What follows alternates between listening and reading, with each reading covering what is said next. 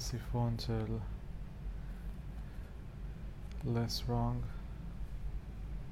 שזו קהילה אינטרנטית שעוסקת ברציונליות, rationality.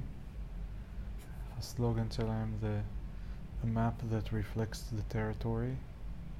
המאפ זה כאילו איך שאנחנו חושבים על דברים והמודלים שלנו והטריטורי זה העולם והם רוצים לחשוב בצורה שהיא קוהרנטית עם העולם.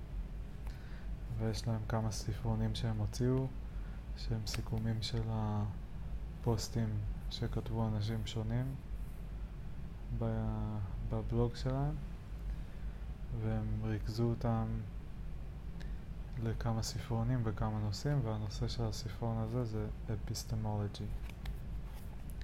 אפיסטמולוגי. שזה בגדול איך יודעים שדברים הם נכונים This book set contains 44 essays by 23 authors posted to Less Wrong, a community blog devoted to refining the art of rationality. They were voted by users as the best essays of 2018. Together they form the latest addition to the Less Wrong, to the Less Wrong canon. וזה נראה לי הספרון הראשון מתוך חמישה. האחרים זה agency, coordination, curiosity, alignment.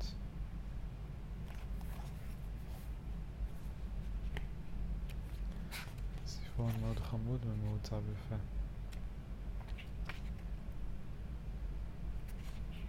زيوك كتوب بو If the box contains a diamond, I desire to believe that the box contains a diamond. If the box does not contain a diamond, I desire to believe that the box does not contain a diamond. Let me not become attached to beliefs I may not want.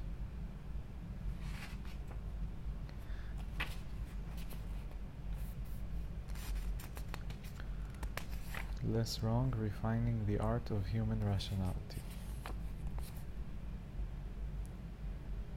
מוכנה? Introduction I grew up intellectually on Less Wrong. After a friend showed me Eliezer Yudkowsky's an intuitive explanation of Bayes' theorem, I was hooked.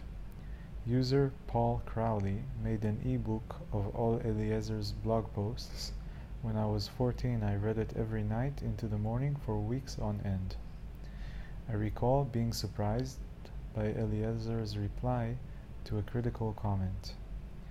Well, that's a very intelligent argument, Benja Fallenstein, but I have a crushing reply to your argument, such that once I deliver it, you will at once give up farther debate with me on this particular point. You're right. I had never seen such an interaction on the internet before, and I deeply wanted to see and create more of them.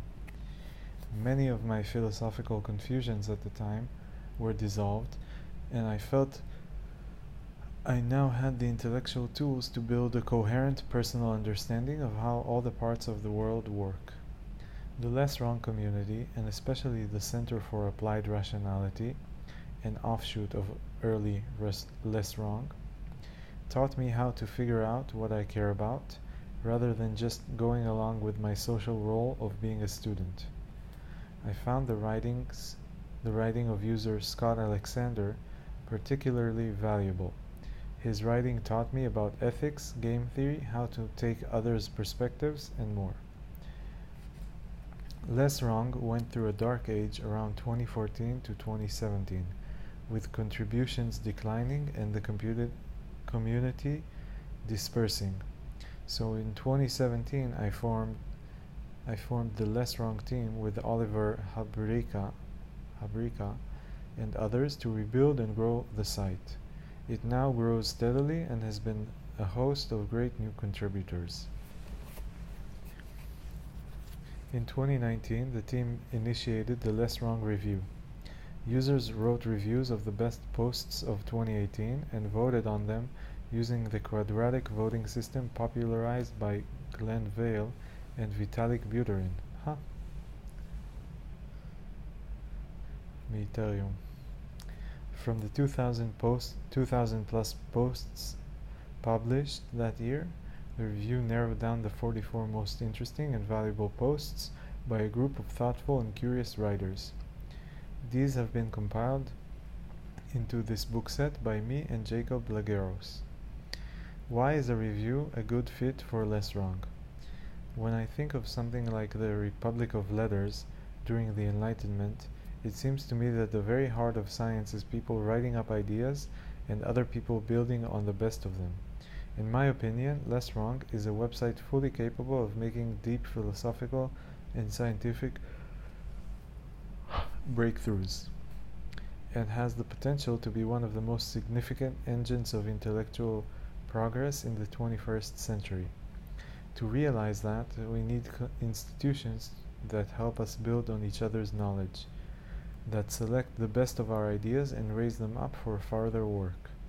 This review and this book is an attempt to build infrastructure which advances that. A note on how the books are structured. The essays are largely standalone and you could read them in any order. Nonetheless, we've tried to order them to flow well if you read cover to cover, with the first three books covering the more the core content about the art of rationality and the next two being even stranger. In sum, this book set is the newest addition to the Less Wrong canon. Ben Pace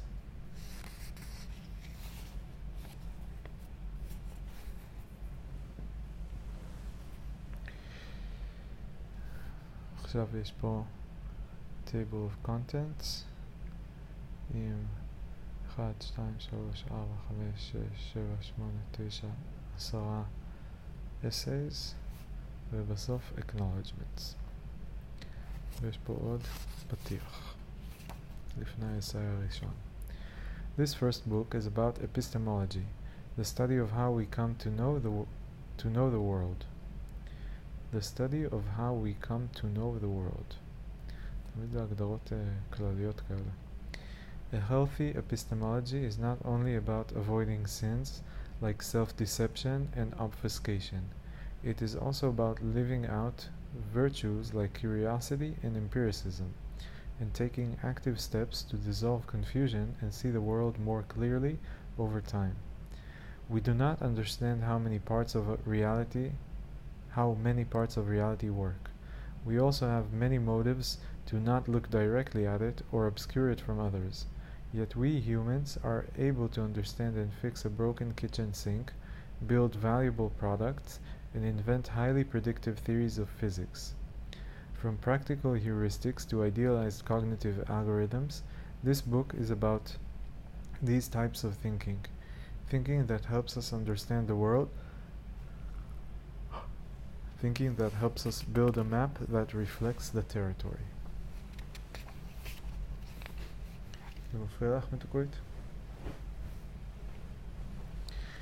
A sketch of good communication. Ben Pace. In my day job, I spend a lot of time with people working to reduce the existential risk posed by artificial intelligence. One question we often ask is by what year do you assign the 50% probability of human level artificial intelligence? We go back and forth with statements like, well, I think it's X years away, but did you know that such and, and such a person says Y years? However, I often find that such quantitative timelines are not that the interesting question. The interesting parts are the casual modes, casual models behind the estimates. Let me sketch a general model of communication.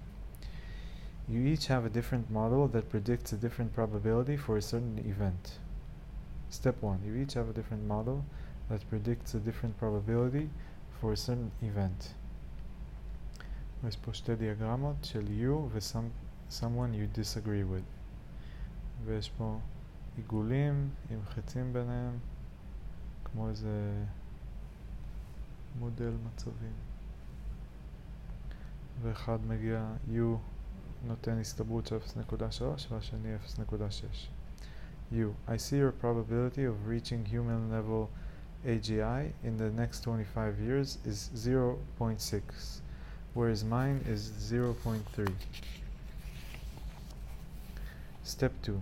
You talk until you have understood how they see the world. You, someone you disagree with.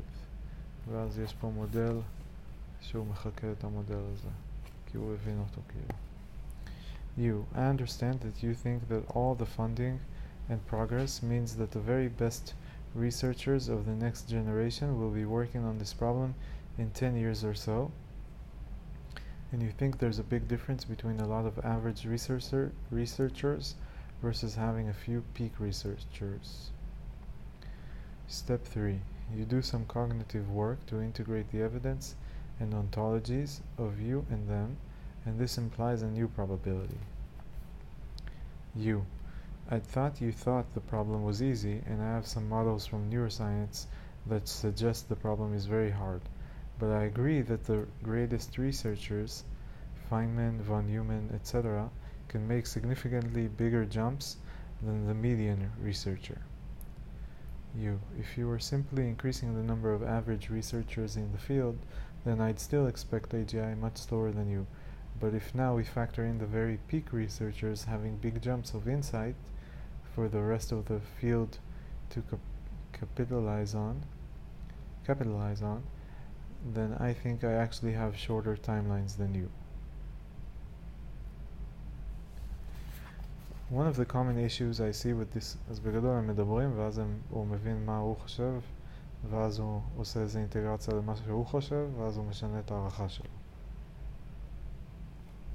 One of the common issues I see with disagreements in general is people jumping prematur prematurely to step 3 before spending time getting to step 2.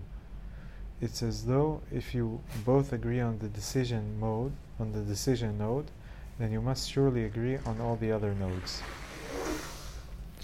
I prefer to spend an hour or two sharing models before trying to change either of our minds.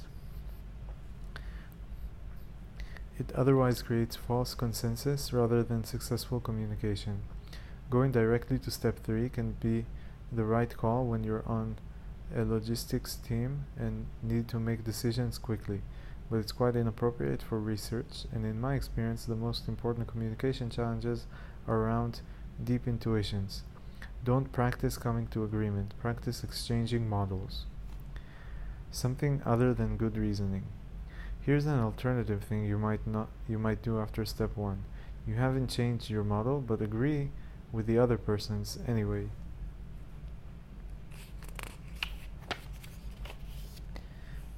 This doesn't make any sense, but people try it anyway, especially when talking to high status people or experts. Oh, okay, I'll try hard to believe what the expert said, so I look like I know what I'm talking about. ואז יש דוגמה של המודל, שהמודל של U לא השתנה, אבל רק הערכה השתנה מ-0.3 ל-0.6. ו- this last one is the worst. It means that you can't notice your confusion anymore. It represents, ah, I noticed that p equals 0.6 is inconsistent with my model, therefore I will throw out my model equivalent, equivalently oh I don't understand this so I'll stop trying. ואז רואים פשוט שהוא זרק את כל המודל שלו ונשאר רק עם המסקנה. אוקיי, וזה ה-SA הראשון. לא מרגש במיוחד.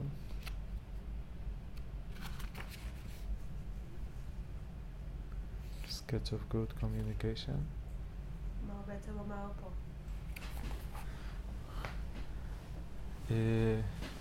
הוא מתאר מצב ששני אנשים יש הערכות שונות להסתברות של משהו, כי יש להם מודלים שונים, ואז הוא מציע דרך שבה אפשר לדבר על המודלים ואולי לעשות אינטגרציה בין המודלים, להגיד אה אני מקבל את הטענה הזאת שלך ואני משאיר את הטענה הזאת שלי ולשנות את המודל.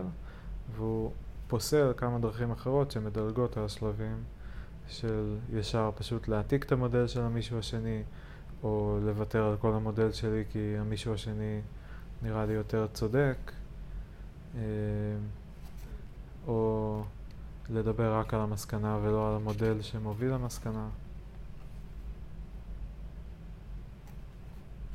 טוב. Next. Babel by Alk Josh. How do human beings produce knowledge? When we describe rational thought processes, we tend to think of them as essentially deterministic, deliberate, and algorithmic. After some self examination, however, I've come to think that my process is closer to babbling many random strings and later filtering by a heuristic.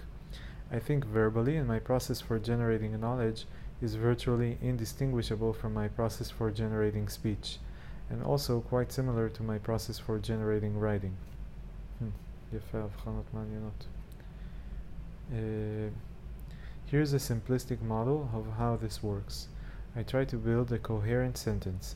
At each step, to pick the next word, I randomly generate words in the category correct part of speech relevance and sound them out one by one to see which continues the sentence more, most coherently.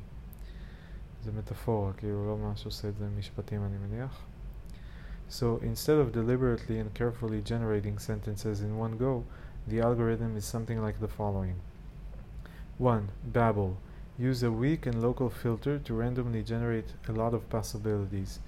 Is the word the right part of speech? Does it lie in the same region of think space? Does it fit the context? 2. Prune.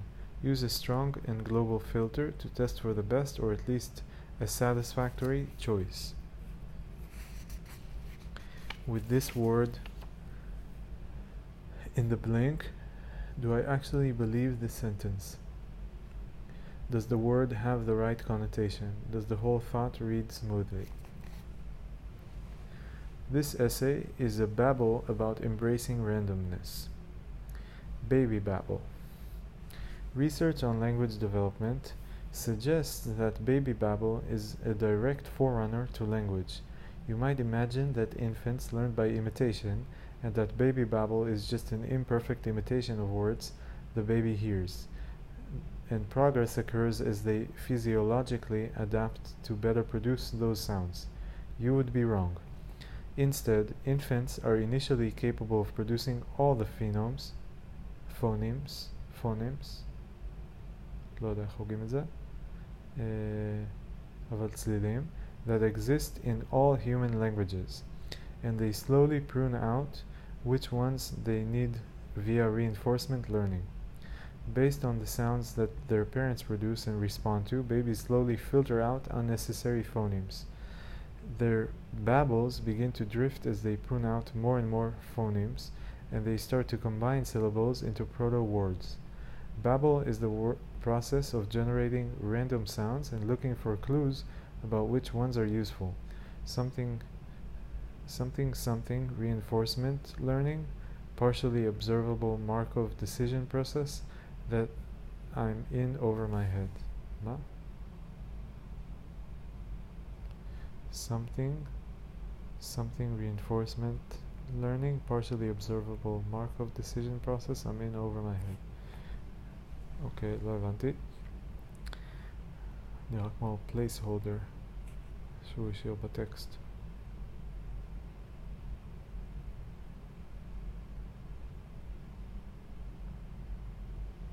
language development babel זה יש איזה הערה שכתוב למטה babbling the transition from babbling to language wikipedia טוב אני ממשיך so we've learned that babies use the babble and prune algorithm to learn language. But this is quite a general algorithm. And evolution is a conservative force. It stands to reason that human beings might learn other things by, si- by a similar algorithm. I don't think it's a particularly controversial suggestion that human thought proceeds roughly by cheaply constructing a lot of low resolution hypotheses and then sieving from them by allowing them to play out their logical conclusions. The point I want to emphasize is that the algorithm has two distinct phases, both of which can be independently optimized. The stricter and stronger your prune filter, the higher quality content you stand to produce. but one common bug is related to this. If the quality of your babble is much lower than the, that of your prune, you may end up with nothing to say. Everything you can imagine saying or writing sounds cringy or content free. Ten minutes after the conversation moves on from that topic, your babble genera- generator finally returns that witty comeback you were looking for. You will probably spend your entire evening waiting for an opportunity to force it back in. Your pseudo random babble generator can also be optimized in two different ways. On the one hand, you can improve the weak filter you're using to increase the probability of generating higher quality thoughts. The other way is one of the things named creativity. You can try to eliminate systematic biases in the babble generator with the effect of hitting a more uniform subset of relevant concept space. Exercises that might help include expanding your vocabulary, reading outside your comfort zone, and engaging in the subtle art of non-standard sentence construction. Poetry is babble study. Poetry is at its heart an isolation exercise for your babble generator. When creating poetry, you replace your complex, inarticulate, and highly optimized prune filter with a simple, explicit, and weird one that you're not attached to. Instead of picking words that maximize meaning, relevance, or social signals, you pick words with the right number of syllables that rhyme correctly and follow the right meter. Now, with the prune filter simplified and fixed, all the attention is placed on the babble. What does it feel like to write a poem? Not one of those free-form modern ones. Probably most of your effort is spent babbling almost words that fit the meter and rhyme scheme. If you're anything like me, it feels almost exactly like playing a game of Scrabble, fitting letters and syllables onto a board by trial and error. Scrabble is just like poetry, it's all about being good at babble. And no, I graciously decline to write poetry in public, even though Scrabble does conveniently rhyme with babble. Puns in word games and word games are babble. You'll notice that when you babble, each new word isn't at all independent from its predecessors. Instead, babble is more like initiating a random walk in your dictionary, one letter or syllable or inf inferential step at a time. That's why word ladders, Word Ladder, Wikipedia, ok, não inventei a outro tu to to dawał, raz Wikipedia. That's why word ladders are so appealing, because they stem from a natural cognitive algorithm. I think Scott Alexander's writing quality is great, partly because of his love of puns. Unsung Scott Alexander, Unsong Book. A, sure sign he has a great babble generator. If poetry and puns are phonetic babble, then deep wisdom is semantic babble. What's a deep wisdom? How to seem and be deep. Deep. How to seem and be deep. The post Eliezer Yudkowsky, but less wrong. Uh, instead of randomly arranging words by sound, we're arranging a rather small set of words to sound wise. More often than not, deep wisdom boils down to word games anyway, e.g., wise old sayings. A blind person who sees is better than a seeing person who is blind. A proverb is a short sentence based on long experience. Economy is the wealth of the poor and the wisdom of the rich. Reading is outsourcing babble. Reading and conversation outsource babble to others. Instead of using your own babble generator, you flood your brain with other people's words and then applying your prune filter. Because others have already pruned once, the input is particularly high quality babble, and you reap particularly beautiful fruit. How many times have you read a thousand page book, only to fixate on a handful of striking lines or passages? אני מעולם לא קראתי thousand page book. Prune goes into overdrive when you outsource Babel. A bug I mentioned earlier is having way too strict of a way too strict of a prune filter compared to the quality of your babble. This occurs particularly to people who read and listen much more than they write or speak. When they finally trudge into the attic and turn on that dusty old babble generator, it doesn't produce thoughts nearly as coherent, witty, or wise as their hyper developed prune filter is used to processing. Impose Babel tariffs. Your conversation will never be as dry and smart as something from a sitcom. If you don't if you can't think of anything to say, relax your prune filter at least temporarily so that your babble generator can catch up. Everyone starts somewhere. Babbling platitudes is better than being silent altogether. Conversely, some people have no filter and these are exactly the kind of people who don't read or listen enough. If all your babble goes directly to your mouth, you need to install a better prune filter. Impose export tariffs. The reason the postmodernism generator is so fun to read. Postmodernism generator, journal from elsewhere. Hmm, is so fun to read is because computers are now capable of producing great babble. Reading poetry and randomly generated postmodernism, talking to chatbots, these activities all amount to frolicking in the uncanny valley between babble and the pruned.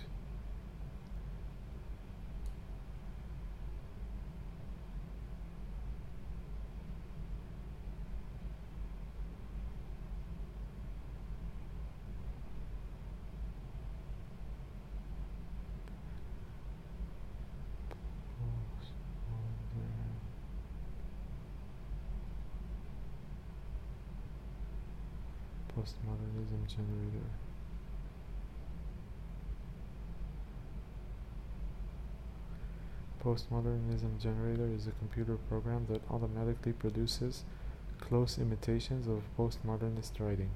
It was written in 1996 by Andrew C. Bulhak of Monash University using the Dada engine, a system for generating random text from recursive grammars.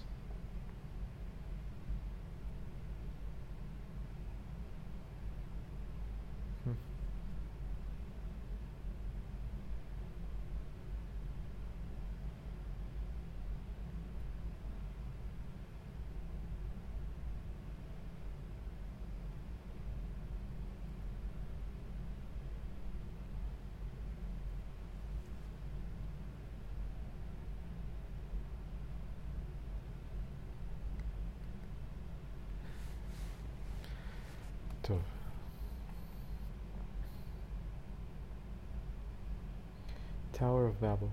A wise man once said, Do not build towers out of Babel. You wouldn't build one out of pizza, would you? NP. NP is the god of Babel. His law is humans will always be much better at verifying win- wisdom than producing it. Therefore, go forth and babble. After all, how did Shakespeare write his famous plays except by randomly pressing keys on a keyboard? And P has a little brother called P. The law of P is never try things you don't understand completely. Randomly thrashing around will get you nowhere. P believes himself to be a god and equal to his brother. He is not.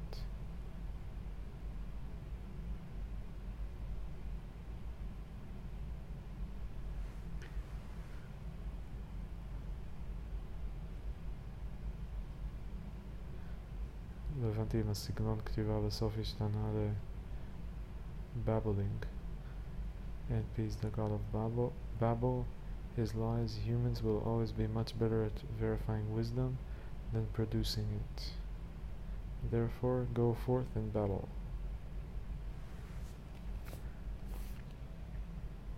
Never try things you don't understand completely. Randomly thrashing around will get you nowhere. They are little brother. Okay, you another god.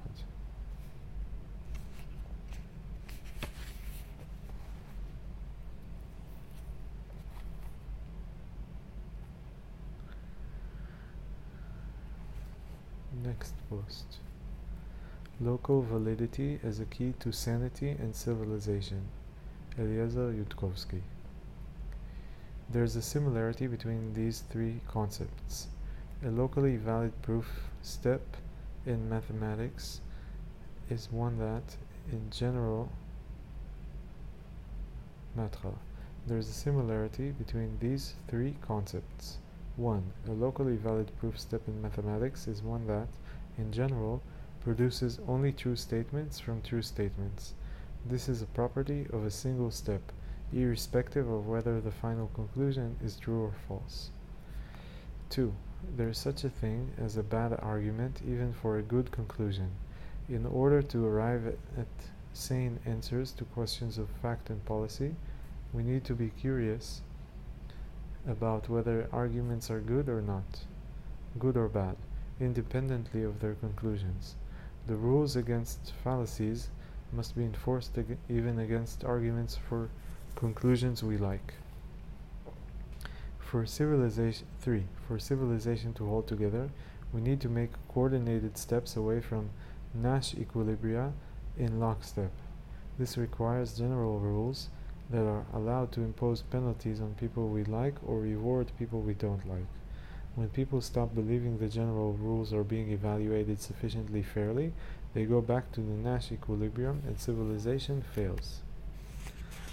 בינתיים לא הבנתי כלום.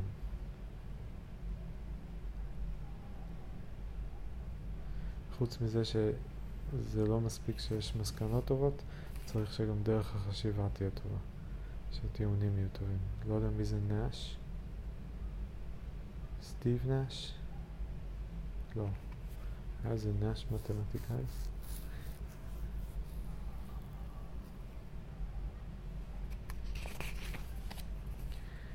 טוב, ועכשיו התחלנו עם חלקים של הפוסט. החלק הראשון הוא אחד. The notion of a locally evaluated argument is simplest in mathematics, where it is a formalizable idea in model theory. יש פה הערה, proofs, implications and implications, זה לא הערה, זה reference כנראה. Proofs, implications and models. Eliezer Yudkowsky, LessWrong. The notion of a locally evaluated argument step is simplest in mathematics, where it is formalizable it is a formalizable idea in model theory. In math, a general type of step is valid if it only produces semantically true statements from other semantically true statements relative to a given model. If x equals y in some set of variable assignments, then 2x equals 2y in the same model. Maybe x does not equal doesn't equal y in some model, but even if it doesn't, the local step from x equals y to 2x equals 2y is a locally valid step of argument. It won't introduce any new problems. Conversely, x, y, x times y equals x times z does not imply y equals z. It happens to work on x equals 2 y equals 3 and z equals 3 in which case the two statements say 6 equals 6 and 3 equals 3 respectively.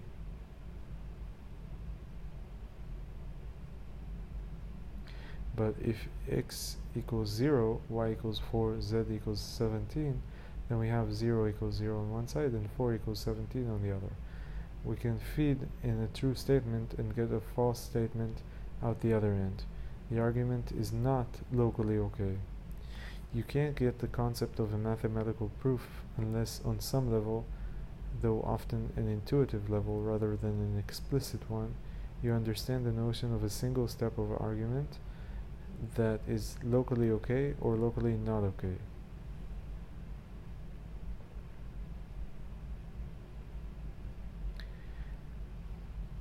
Independent of whether you globally agree with the final conclusion.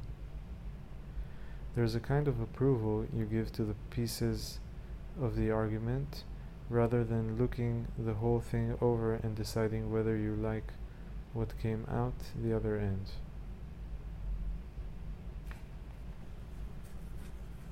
Once you've grasped that, it may be it may even be possible to convince you of mathematical results that sound counterintuitive.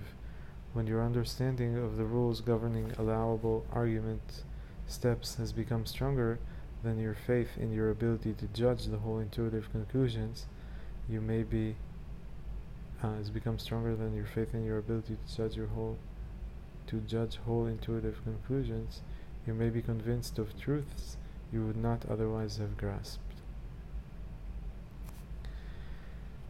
2. More generally in life, even outside of mathematics, there are such things as bad arguments for good conclusions. There are even such things as genuinely good arguments for false conclusions, though of course those are much rarer. By the Bayesian definition of evidence, strong evidence is exactly that kind of evidence which we very rarely expect to find supporting a false conclusion.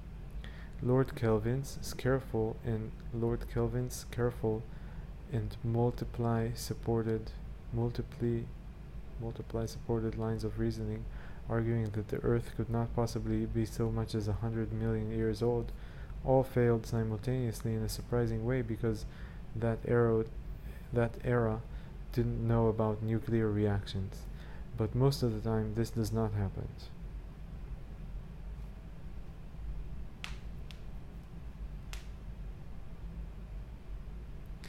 On the other hand, bad, bad arguments for true conclusions are extremely easy to come by because there are tiny elves that whisper them because there are tiny elves that whisper them to people. There isn't anything the least bit more difficult in making an argument terrible when it leads to a good conclusion, since the tiny elves owned, own land lawn mowers. אני מבין שיש פה איזה סוג של הומור כזה שהם אוהבים.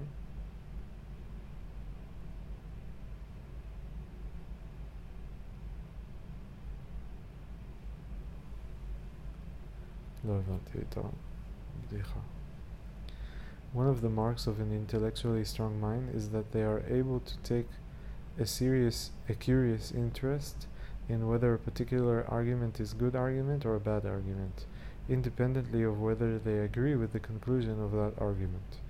Even if they happen to start out believing that, say, the intel intelligence explosion thesis for artificial general intelligence is false, they are capable of frowning at the argument that the intelligence explosion is impossible because hypercomputation is impossible, or that there's really no such thing as intelligence because of the no free lunch theorem.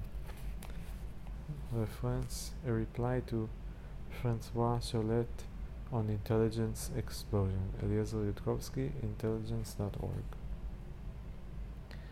Uh, and saying even if I agree with your conclusion, I think that's a terrible argument for it.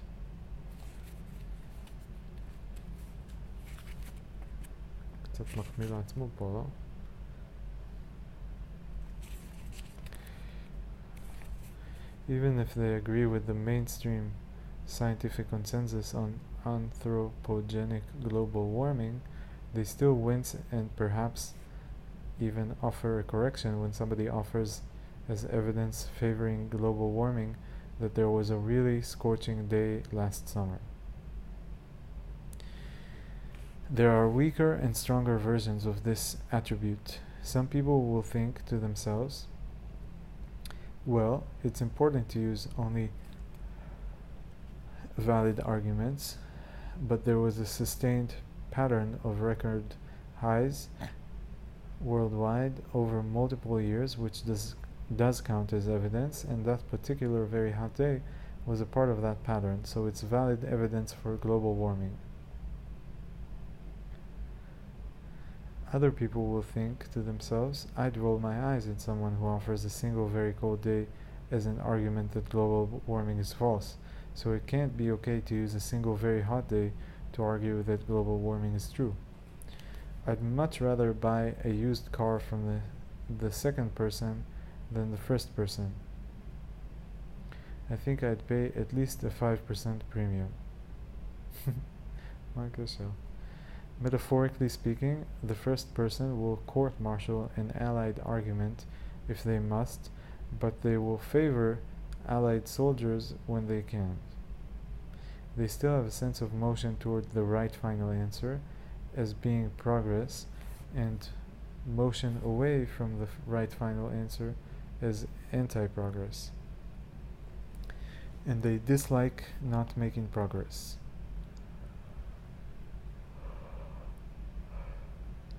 The second person has something more like the strict mindset of a mathematician when it comes to local validity.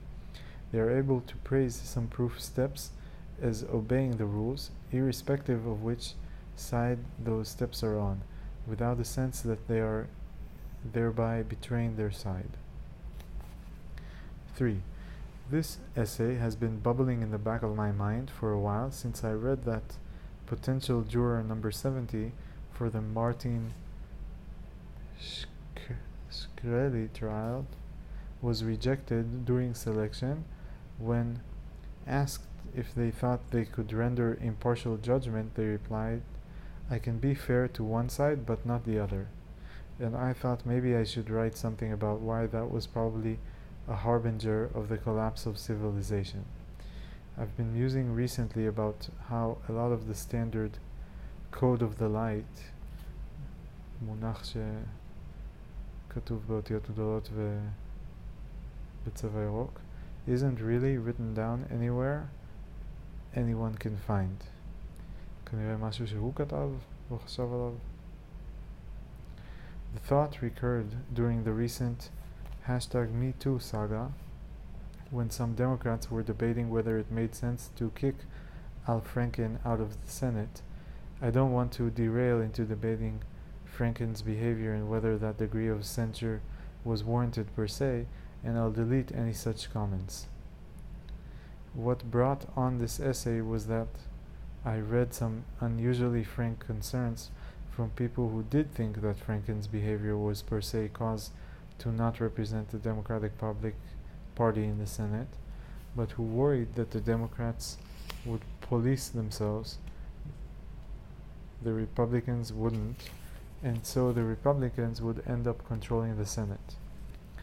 I've heard less of that since some upstanding Republican voters in Alabama stayed home on election night and put Doug Jones in the Senate. וואי, זה מה זה ספציפי לפוליטיקה האמריקאית, אני לא מבין איך זה קשור לאפיסטמולוגיה. כאילו, אני מבין על מה הוא מדבר בערך, אבל אין לי את הרקע של כל הפוליטיקאים האלה כדי להבין. וגם האסי הזה ממש ארוך. בינתיים אני לא נהנה במיוחד מהספרון הזה. But at the time, some people were replying, that seems horrifyingly cynical and realpolitik. Is the idea here that sexual line crossing is only bad and worthy of punishment when Republicans do it? Are we deciding that explicitly now? And others were saying, look, the end result of your way of doing things is just to hand over the Senate to the Republican Party. This is a conceptual knot that, I'm guessing, results from not explicitly distinguishing game theory from goodness.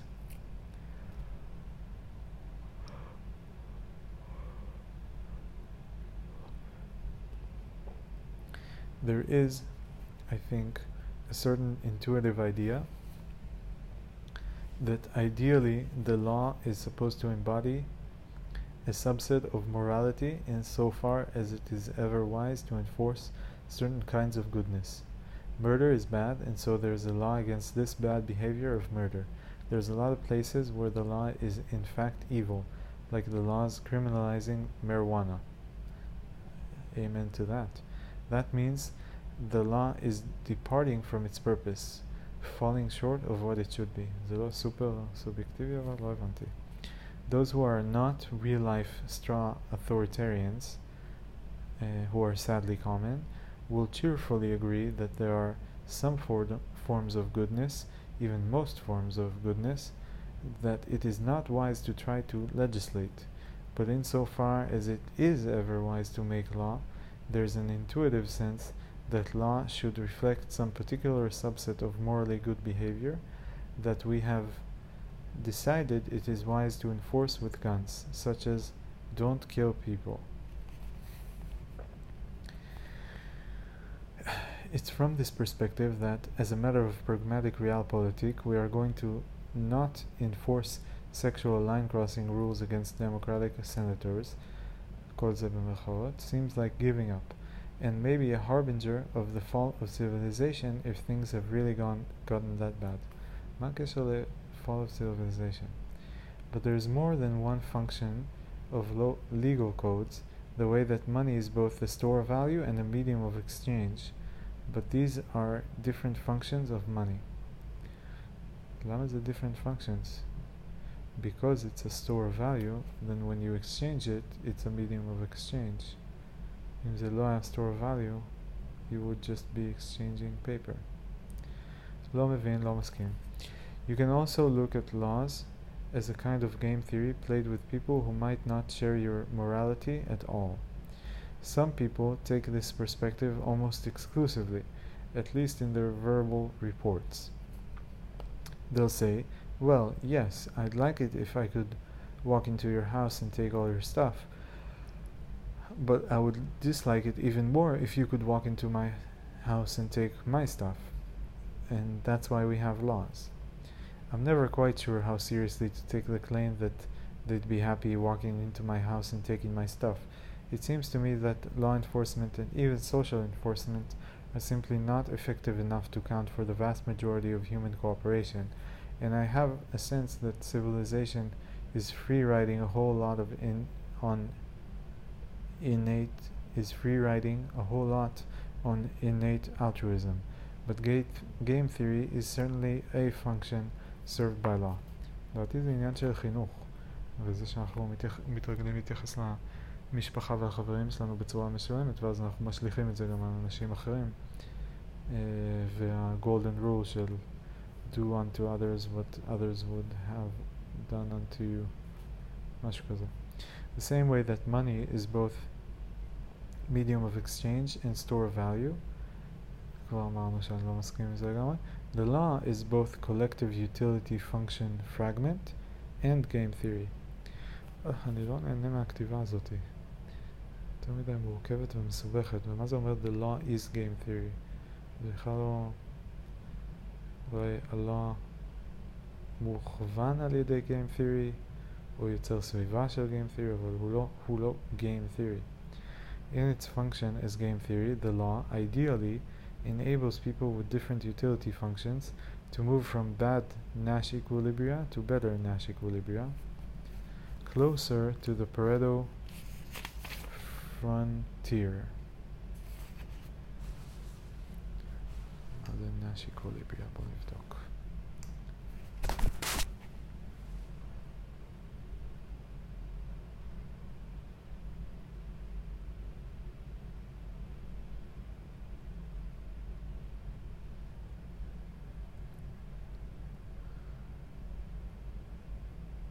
Ah, Nash the Rumi Jonas.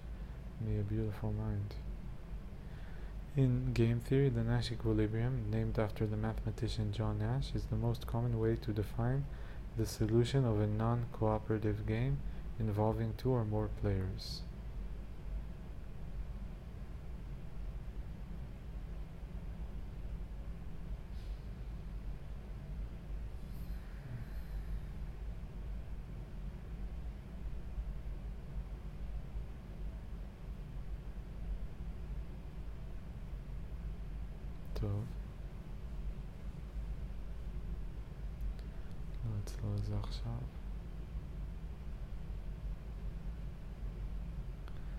Pareto frontier In multi-objective optimization, the Pareto front, also called the Pareto frontier or Pareto curve, is the set of all Pareto efficient solutions.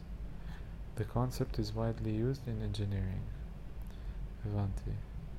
אז כאילו יש מספר פרמטרים שאנחנו רוצים למקסם, ואז uh, יש קו כזה שכולל על כל הפרמטרים שהם, uh, סליחה, את כל הנקודות בגרף, שעבור כל פרמטר הן נותנות uh, ערך שונה, אבל הסכום יוצא מקסימלי בכולם. משהו כזה. כמו למצוא, כמו למצוא את הנקודות הכי גבוהות בגיאוגרפיה נראה לי. אוקיי. Vay sistem kolay sevmiş anlamaz Instead of mutual defection getting a payoff of 2-2, both sides pay 0.1 for law enforcement and move to enforced mutual cooperation at 2.9, 2.9. From this perspective, everything rests on notions like fairness, impartiality, equality before the law. It doesn't matter whose ox is being gored. If the so-called law punishes your defection, but lets the other the other's defection pass, and this happens systematically enough and often enough, it is your in your interest to blow up the current equilibrium if you have a chance. It is coherent to say crossing this behavioral line is universally bad when anyone does it, and also we're not going to punish Democratic senators unless you also punish Republican senators. חלק מזה מרגיש כאילו זה פשוט נועד להצדיק אה, משהו, כאילו כל ה-essay נועד להצדיק, אה, זה כאילו מין אה, איך קוראים לזה? רציונליזציה. או, less wrong, אתם עושים רציונליות או רציונליזציה? Uh, though, as the sage of, as the saga of Senator Doug Jones of Alabama also shows, you should be careful about preemptively assuming the other side won't cooperate. There are sad lost opportunities there. 4. The way humans do law it depends on the existence of what feel like simple general rules that apply to all cases. This is not a universal truth of decision theory, it's a conse consequence of our cognitive limitations. Two superintelligences could negotiate a compromise with complicated, detailed boundaries going right up to the Pareto frontier. They could agree on mutually verified pieces of cognitive code designed to, to in intelligently decide future events according to known principles. Humans use simpler laws than that. To be clear, the kind of law I'm talking about here is not to be confused with the enormous modern morass of unreadable regulations. Think of, say, the written laws that actually got enforced in a small town in California in 1820 or Democrats debating whether to enforce a sanction against Democratic senators if it's not being enforced against Republican senators, or a small community's elders stat star chamber meeting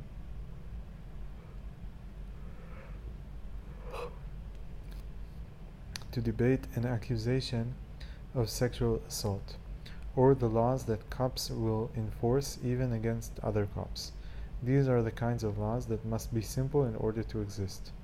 The reason that hunter-gatherer tribes don't have 100,000 pages of written legalism is not that they they've wisely realized that lengthy rules are easier to fill with loopholes and that complicated regulations favor large corporations with legal departments and that laws often have unintended consequences which don't resemble their stated justifications and that deadweight losses increase quadratically.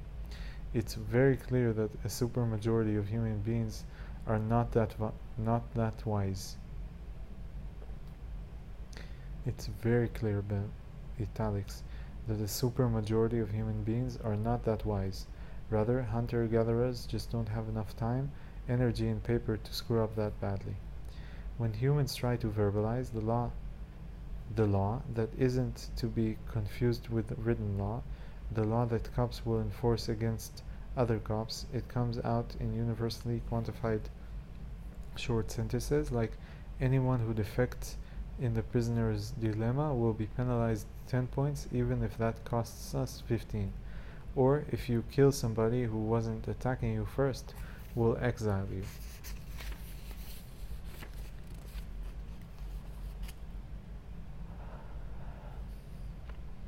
At one point somebody had the bright idea of trying to write down the law. That way everyone could have common knowledge of what the law was and if you didn't break what was written you could know you were safe from at least the official sanctions. Robert Heinlein called it the most important moment in political history, declaring that the law was above the politicians. I, for one, rather doubt the Code of Hammurabi was universally enforced. I expect that hunter gatherer tribes, long before writing, had a sense of there being laws that were above the decisions of individual elders. I suspect that even in the best of times, most of the law was never written down, and that more than half of what was written down was never really the law. The law قزنان كتب in capital letters كيلو law, كل standard capitalization The law but unfortunately, once somebody had the bright idea of writing down the law, somebody else had the bright idea of writing down more words on the same clay tablet.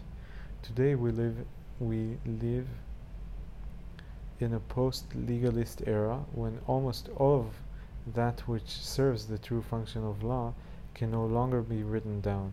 The government legalist system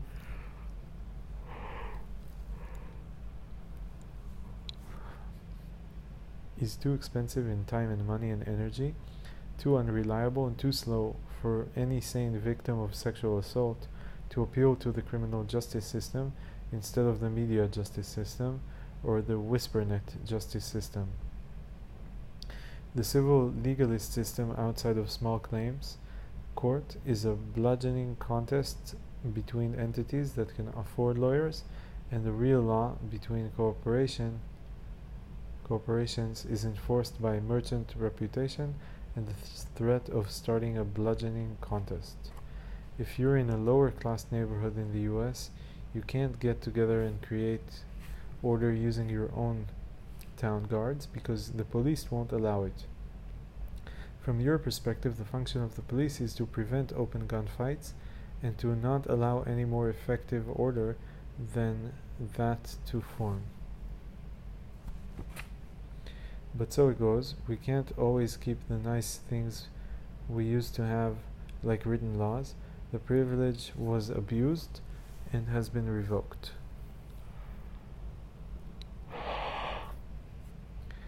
When remains of the law must indeed be simple, because our written law privileges have been revoked, and so the law relies on everyone knowing the law without it being written down. It isn't even recited in memorable verse, verse, as it once it was. The law relies on the community agreeing on the application of the law without uh, there being professional judges or precedent-based judiciary. If not universal agreement, it must at least seem that the choices choices of the elders are trying to appeal to the law instead of just naked self-interest. To the extent a voluntary association can't agree on the law in this sense, it will soon cease to be a voluntary association.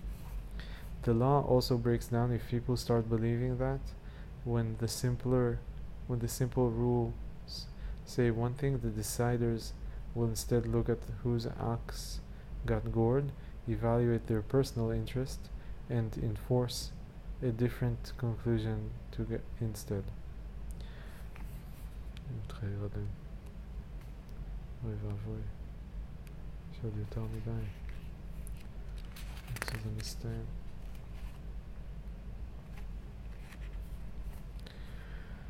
Which is to say, human law ends up with what people at least believe to be a set of simple rules that can be locally checked to test okay behavior. It's not actually algorithmically simple any more than walking is cheaply computable, but it feels simple the way that walking feels easy. Whatever doesn't feel like part of that small simple set won't be systematically enforced by the community, regardless of whether your civilization has reached the stage where police are seizing the cars of black people but not white people who use marijuana.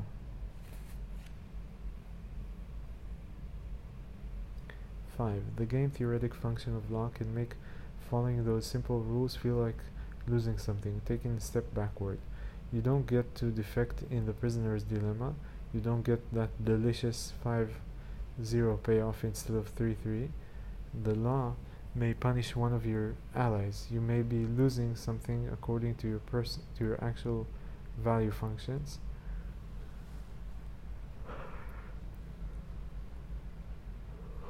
Which feels like the law having an objectively bad immoral result.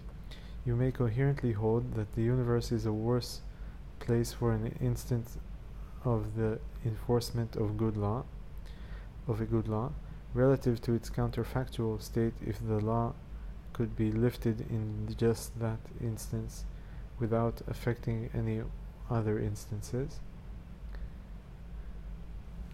Though this does require seeing that law is having a game theoretic function as well as a moral function.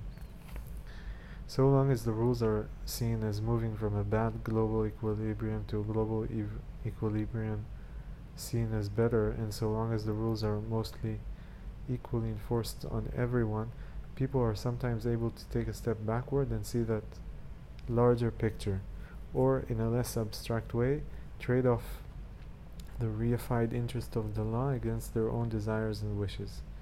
This mental motion goes by names like justice, fairness, and impartiality.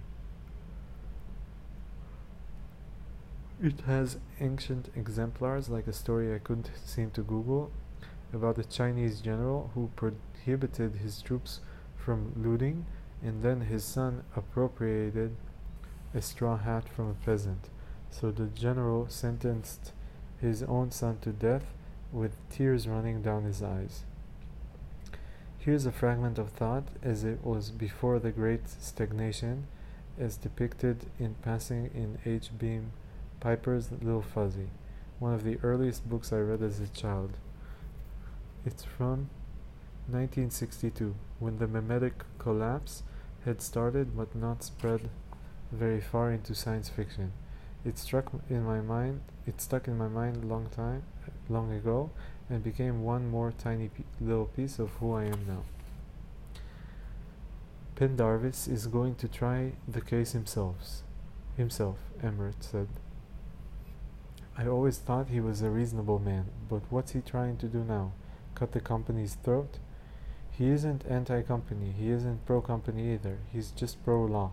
The law says that a planet with native sapient inhabitants is a class 4 planet and has to have a class 4 colonial government. If Zarathustra is a class V is a class 4 planet, he wants it established and the proper laws applied. If it's a class 4 planet, the Zarathustra company Zarathustra company is illegally chartered. It's his job to put a stop to illegality. Frederick Pendarvis's religion is the law, and he is a, its priest. You never get anywhere by arguing religions with a priest. There is no suggestion in 1962 that the speakers are gullible or that Pendarvis is a knife, knife, or that Pendarvis is weird for thinking like this. Pendarvis isn't the defiant hero or even much of a side character. It's just a kind of judge you sometimes run into. Part of a normal environment is projected from the author's mind that wrote the story. If you don't have some people like Pendarvis and you don't appreciate what they're trying to do even when they rule against you, sooner or later your tribe ends. I mean, I doubt the United States will literally fall into anarchy this way before the AGI timeline runs out, but the concept applies on a smaller scale than countries. It applies on a smaller scale than communities to bargains between three people or two.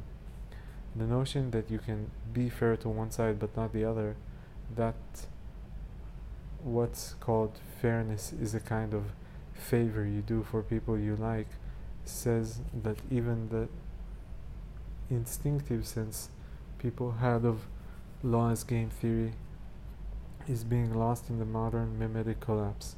People are being exposed to so many social media viral depictions of the other side defecting and viewpoints exclusively from our side without any leavening of any other viewpoint that might ask for a game theoretic compromise that they've that they're losing the ability to appreciate the kind of anecdotes they used to tell in ancient China.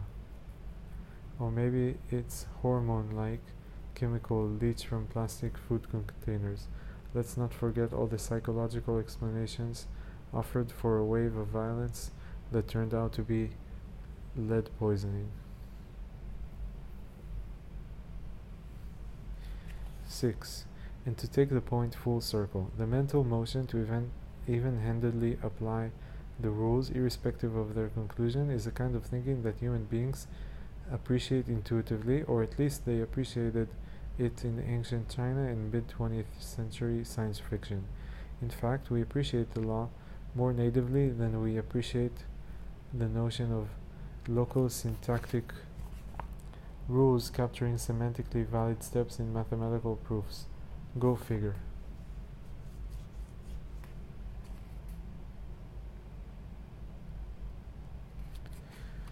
So the lo- the legal metaphor is where a lot of people get started on epistemology by seeing the local rules of valid argument as the law, fallacies as crime. The unusually healthy the unusually healthy of mind will reject bad allied arguments with an emotional sense of practicing the way of an impor- impartial judge. It's ironic in a way because there is no game theory and no morality to the true way of the map that reflects the territory. A paperclip maximizer would also strive to bias its cognitive processors along in its sterile environment, in its alone in its sterile universe. But I would venture a guess and hypothesis that you are better off buying a used car from a random mathematician than a random non-mathematician even after controlling for IQ. The reasoning being that mathematicians are people whose sense of law was strong enough to be appreciated for proofs, and that this will correlate, if imperfectly, with mathematicians abiding by what they see as the law in other places as well. I could be wrong and wouldn't be interested in seeing the results of any study like this if it were ever done, but no studies on self-reports of criminal behavior. Please.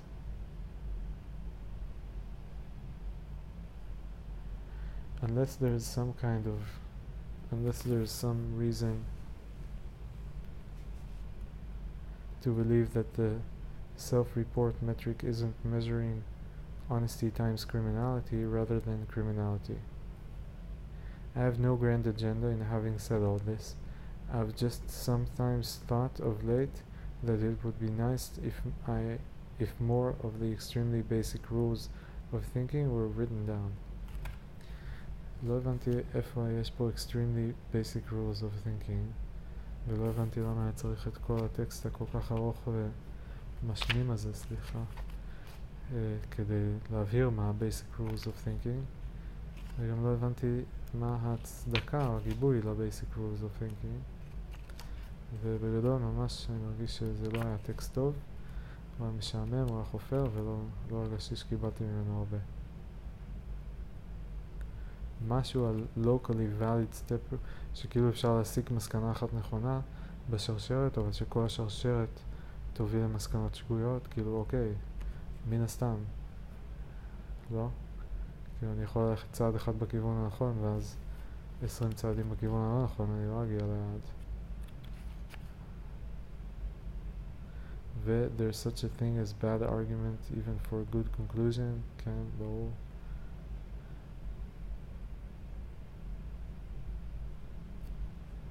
for civilization, אני כאילו חוזר על השלוש נקודות בהתחלה.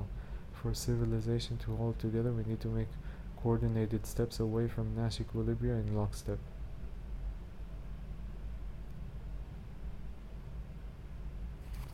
In lockstep the Betonkill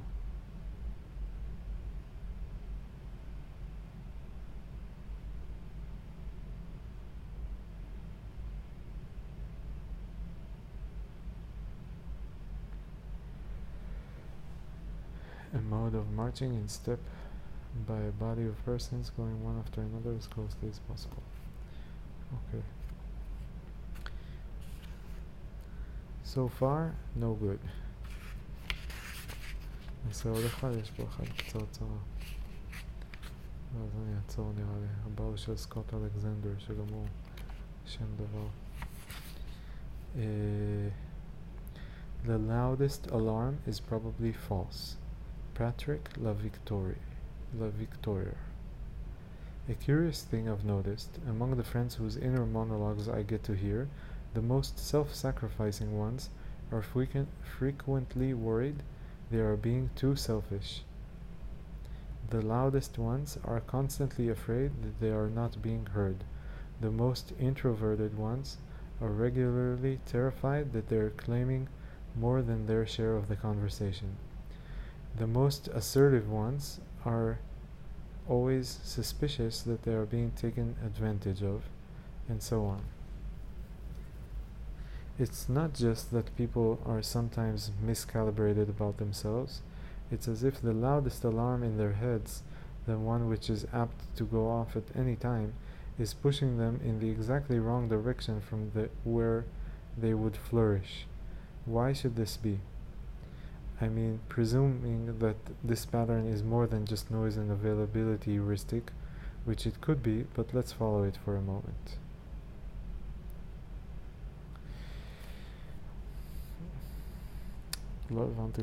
It's not just people are sometimes miscalibrated, it's as if the loudest alarm, the one which is apt to go off at any time, is pushing them in the exactly wrong direction from where they would flourish.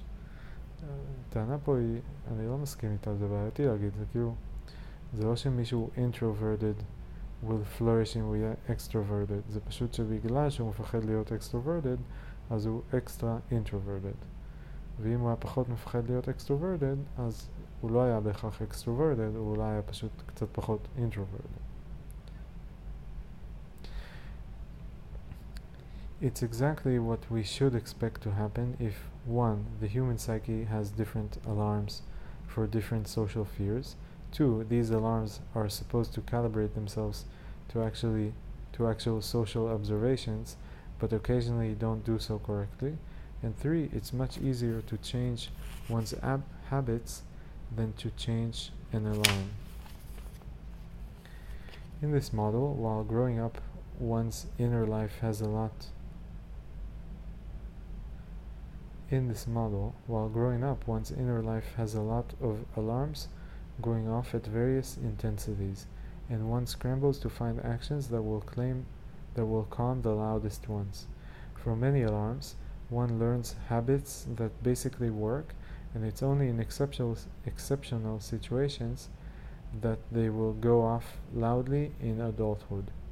But if any of these alarms don't calibrate it itself correctly to the signal, then they eventually become by far the loudest remaining ones, going off all the time, and one adjusts one's behavior as far as possible in the other direction in order to get some respite. And so we get to the paradox of people who seem to be incredibly diligently following the exact wrong advice for themselves. Reference Should you reverse any advice you hear? Scott Alexander. Slate Star Codex.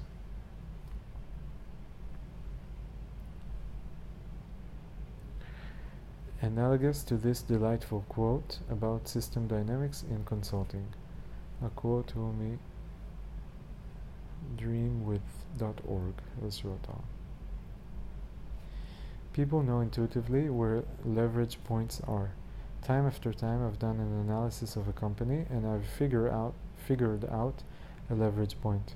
An inventory policy maybe or in the relationship between sales force and productive force or in personal policy. Then I've gone down, I've gone to the company and discovered that there's already a lot of attention to that point. Everyone is trying very hard to push it in the wrong direction. The funny thing about cognitive blind spots, and that's what we're looking at here, is that you can get pretty far into reading an essay like this, hopefully enjoying it along the way, and forget to ask yourself if the obvious application to your own case might be valid. If so, no worries. I've, I developed this idea an embarrassingly long time before I thought to ask myself what would be the constant alarm going off in my own head. It was the alarm, people aren't understanding you, you need to keep explaining. Which was a huge epiphany to me, but blindingly clear to everyone, to anyone who knew me. Hmm. אולי מתאים גם לי. מה את אומרת מתוקות? היא לא עונה, היא כנראה ישנה או חושבת. And the framing that helped me instantly find that alarm was as follows. What do I frequently fear is going wrong in social situations, despite my friend's reliable reassurance that it's not? שאלה יפה. That fear is worth investigating as possible uh, as a possibly broken alarm. אוקיי, זה היה נחמד. זה היה קצר ולעניין.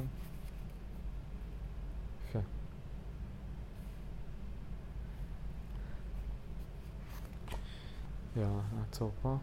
או, יפה, שעה ורבע. קראתי שלושה אסייז, ארבעה אסייז, ארבעה אסייז, מתוך אחת, שתיים, שלוש, ארבע, חמש, שש, מתוך עשרה.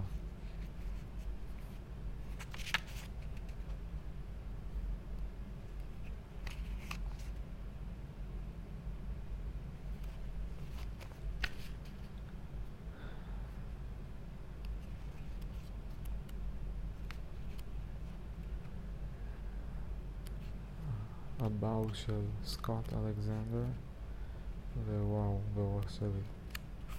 פחות או יותר כל האסייס שקראתי עד עכשיו ביחד. נקרא Varieties of Argumentative Experience. טוב, אבל פה אני אצא, יאללה ביי